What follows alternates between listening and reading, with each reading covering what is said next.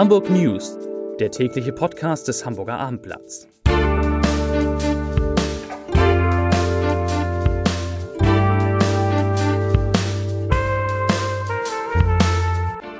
Herzlich willkommen in der neuen Podcast-Woche. Mein Name ist Lars Heider und wir sprechen heute zum Beginn des Novembers über die Bereitschaft der Hamburger für das Wohl künftige Generationen ihr Leben zu verändern.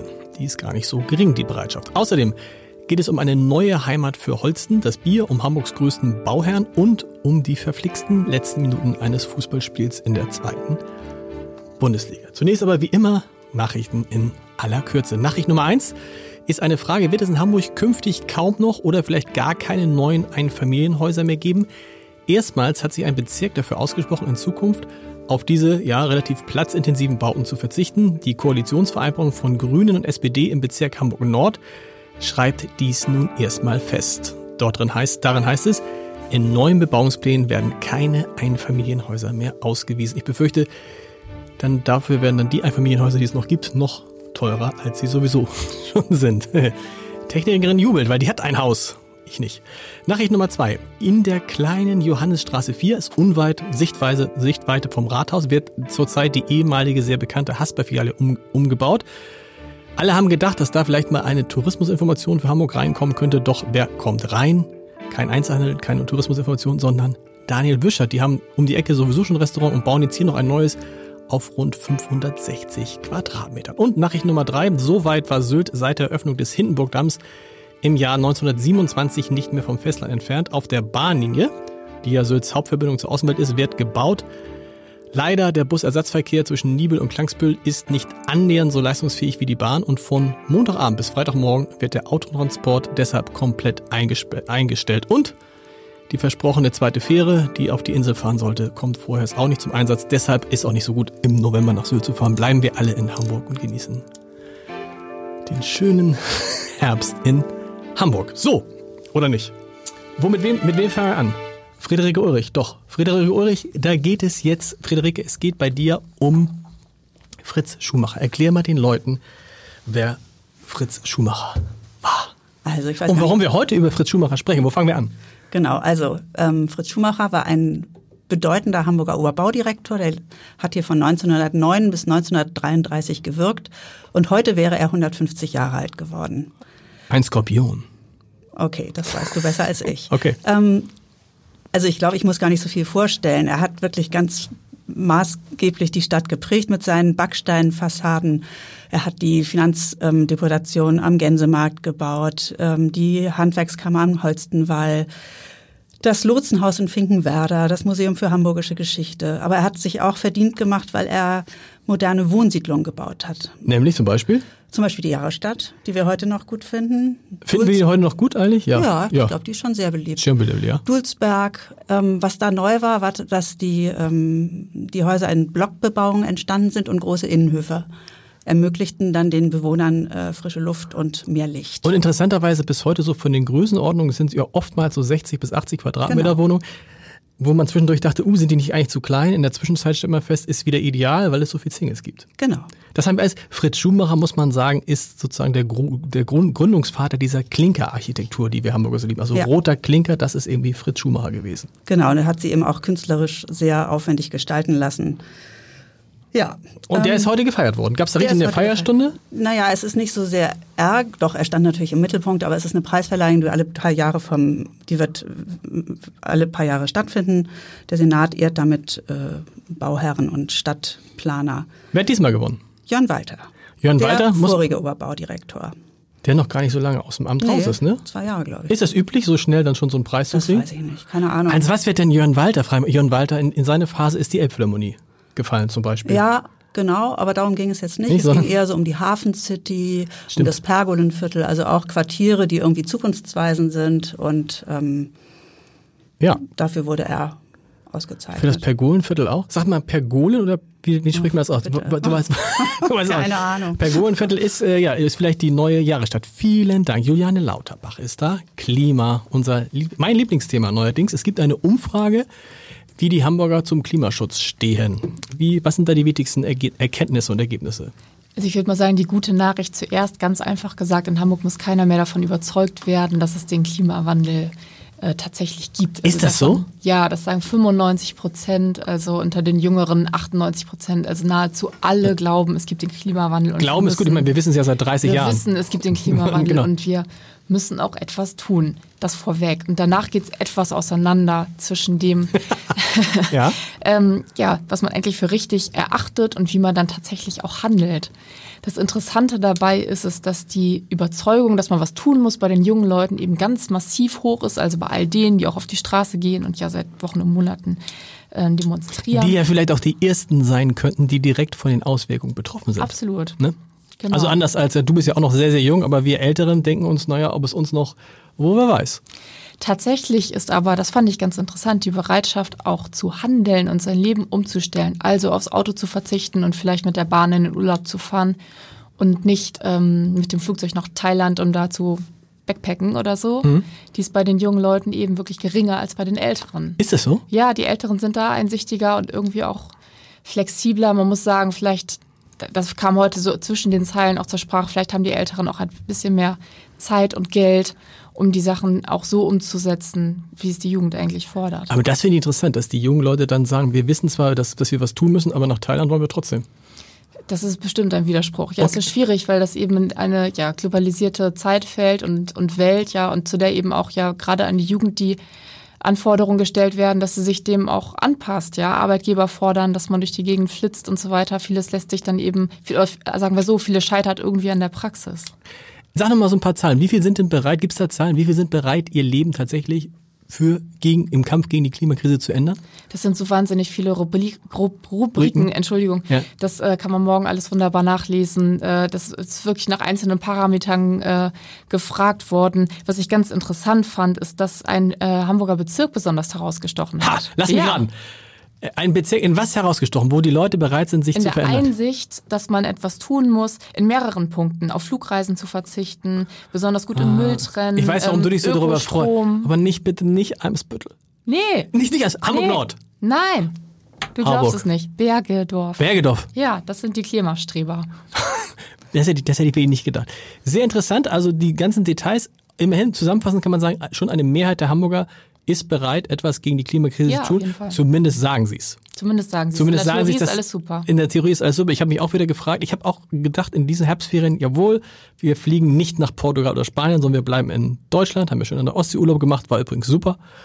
Äh, ja, ich war der Einzige in der Nachbarschaft. Äh, die anderen sind alle äh, weggeflogen. Gerne noch mal für eine Woche oder für fünf Tage. Übrigens, heute in einer Woche, ziemlich genau, oder morgen in einer Woche, ist hier im Podcast zu Gast, ha, wer?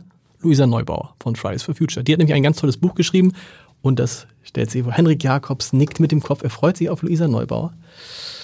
Unser HSV, du, komm- du kommst gerade, unser, Nicht HS, in Bergedorf, aber unser HSV-Expert.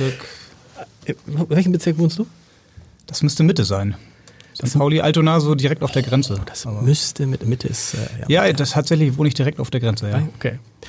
HSV-Reporter, äh, ihr habt gerade einen Podcast aufgenommen, ein bisschen Werbung machen. Der Podcast ging gibt's ab heute Abend, ab wann? 18 Uhr? Ja, ich denke mal so 18 Uhr. Wer war zu Gast? veröffentlichen. Heute Finn Porat zu Gast, ehemaliges großes HSV-Talent. Man hat immer gesagt, das größte HSV-Talent damals zu seiner Zeit. Jetzt bei Holstein Kiel und am Wochenende Gegner des HSV in Kiel. Und Kiel ist ja auch so ein furchtbarer Gegner. Ich, äh, haben wir ver- vergangene Saison überhaupt ein Tor gemacht gegen Kiel? Tatsächlich ein Tor war dabei, ja, aber, Aber 1 sieben- zu 3 hieß es in Kiel und 0 zu 3 in Hamburg gegen Kiel. So. Also Angstgegner, kann man sagen. Ja. Kann man sagen. Also das muss man sich auf jeden Fall anhören. Äh, Wir müssen noch über das vergangene Wochenende sprechen. Mir ging es so wie immer. Ich habe gedacht, ja klar, der HSV spielt in Wien Wiesbaden, es gegen den SV Wien Wiesbaden letzter. Und wenn die das gewinnen, bang, haben die schon mal vom vierten Platz, der nichts mit Aufstieg zu tun hat, acht oder neun Punkte Vorsprung. Da merkt man, dass du ein typischer HSV-Fan bist, der nach einem 6 zu 2 gegen Stuttgart gleich wieder denkt. Naja, gegen den letzten. Und dann haben sie auch lange Spiel mehr 1 zu verlieren. 0 geführt. Und dann trotzdem noch in allerletzter Minute das 1 zu 1 Ja, bekommen. man hat es kommen sehen, muss man sagen. Also Ja. wir standen am Fernseher, haben das Spiel hier in der Redaktion verfolgt, während Kai Schiller in Wiesbaden Live saß. dabei und war. äh, wir hatten alle das Gefühl, das geht noch schief. Irgendwie hat man ja ab und zu das Gefühl und in diesem Spiel war das so. Warum tut sich der HSV eigentlich immer mit den vermeintlich schwachen Gegnern so schwer? Das hat natürlich mit den Gegnern vor allem zu tun, weil die gegen den HSV dann schon häufig über sich hinauswachsen.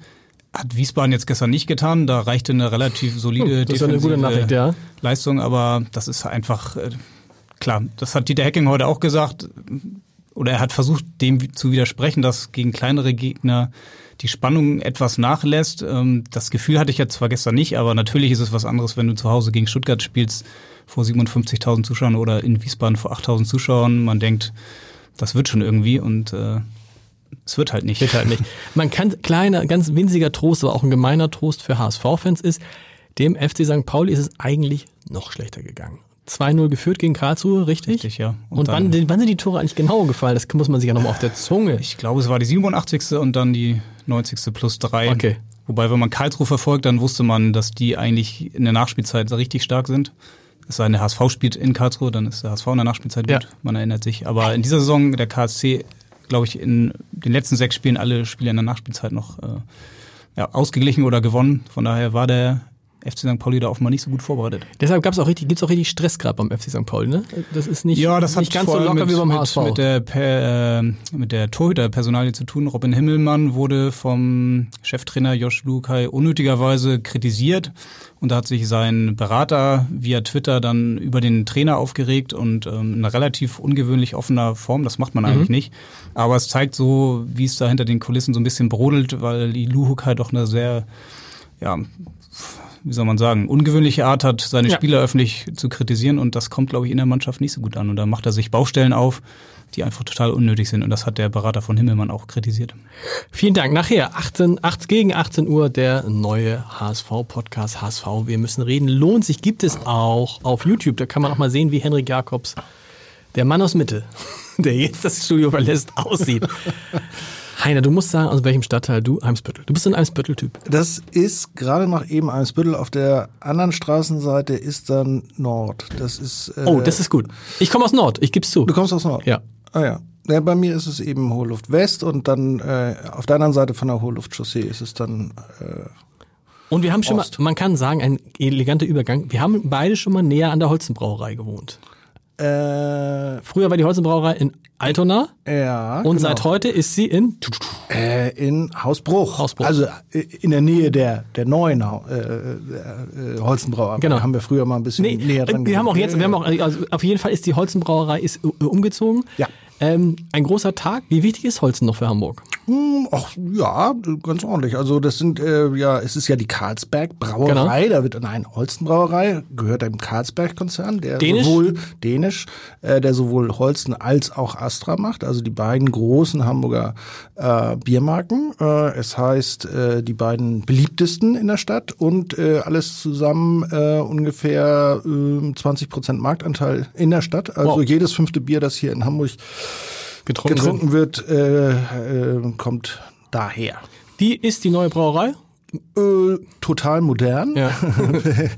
Äh, wie man das so macht. Im ähm, Wald so ein bisschen, so ein bisschen, man stellt sich das so Hausbruch. Ich kenne das auch von, ich da in mal Naja, da ist äh, nicht weit entfernt haben wir dann Mercedes-Werk, wir haben Tesa. Ach, da äh, ist das. Ja, ja, ja. Also mehr so in der Ecke von Bostelbeck ja, aus. Ja, da so in der Nähe von von der äh, Autobahnanschlussstelle okay. Hausbruch, was okay. natürlich äh, verkehrstechnisch äh, super ist. Aber also, nicht idyllisch, wie man sich Hausbruch so vorstellt, nee. Nicht unbedingt, nein, nein, nein, schon sehr gewerblich. Ne? Wie viele Mitarbeiter? Ähm, 150. Das ist, oh, das ist ja gar nicht, das klingt. Ja, wobei äh, in Altona äh, waren es wohl etwas mehr. Das ist äh, natürlich, nutzt man das, um auch eine, eine sehr moderne Brauerei hin, dahin zu stellen. Äh, da passiert auch vieles mit Robotern, da werden Flaschen sortiert per Roboter und so weiter und so fort. Also alles in allem wird im Zuge dieses Umzugs gehen doch auch 70 Arbeitsplätze verloren. Okay. Äh, das heißt, die werden sozialverträglich abgebaut. Vielen Dank. Übrigens, wenn man sich äh, für alkoholische Getränke interessiert, kann ich nur sagen, seit vergangenen Freitag gibt es einen neuen Podcast des Hamburger Abendblatts, der heißt Vier Flaschen, der Wein-Podcast, jetzt abrufbar. Da geht es um Wein, aber es ist auch ein Biertrinker dabei. Also unbedingt gucken, anhören. Vier Flaschen. www.abendblatt.de slash Podcast. So, und der Leserich des Tages kommt von Ulrich Schauer. Es geht um die Wahl von Bürgermeister Peter Tschentscher zum SPD-Spitzenkandidaten. Herr Schauer schreibt, mit 99,09 Prozent hat unser Bürgermeister wohl ausreichend Rückenwind, die ganze Stadt und nicht nur handverlesene Viertel, die Kollegen sind alle raus wie Eimsbüttel oder Mitte in sein künftiges Tun einzubeziehen. Denken wir an die meist mangelhafte Beleuchtung der ohnehin für Fußgänger gefährlichen Fußwege, denken wir an die Überleitung vom Fußweg auf die Fahrbahn, die für Rollatoren und Rollstühle zum großen Teil nur schwer zu überwinden sind, denken wir an die vielen Buckelpisten, die man hierzulande Bürgersteig nennt und denken wir an den Belag der Bürgersteige. Statt immer neue Fahrradschnellstraßen zu definieren und einzurichten, sollte auch für Fußgänger und Behinderte etwas getan werden. Schön, dass man wenigstens die öffentlichen Verkehrsmittel und dabei insbesondere die U-Bahn barrierefrei gestaltet.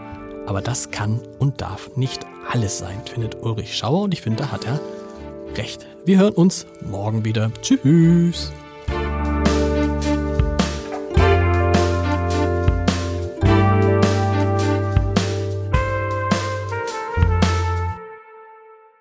Weitere Podcasts vom Hamburger Abendblatt finden Sie auf abendblatt.de slash podcast.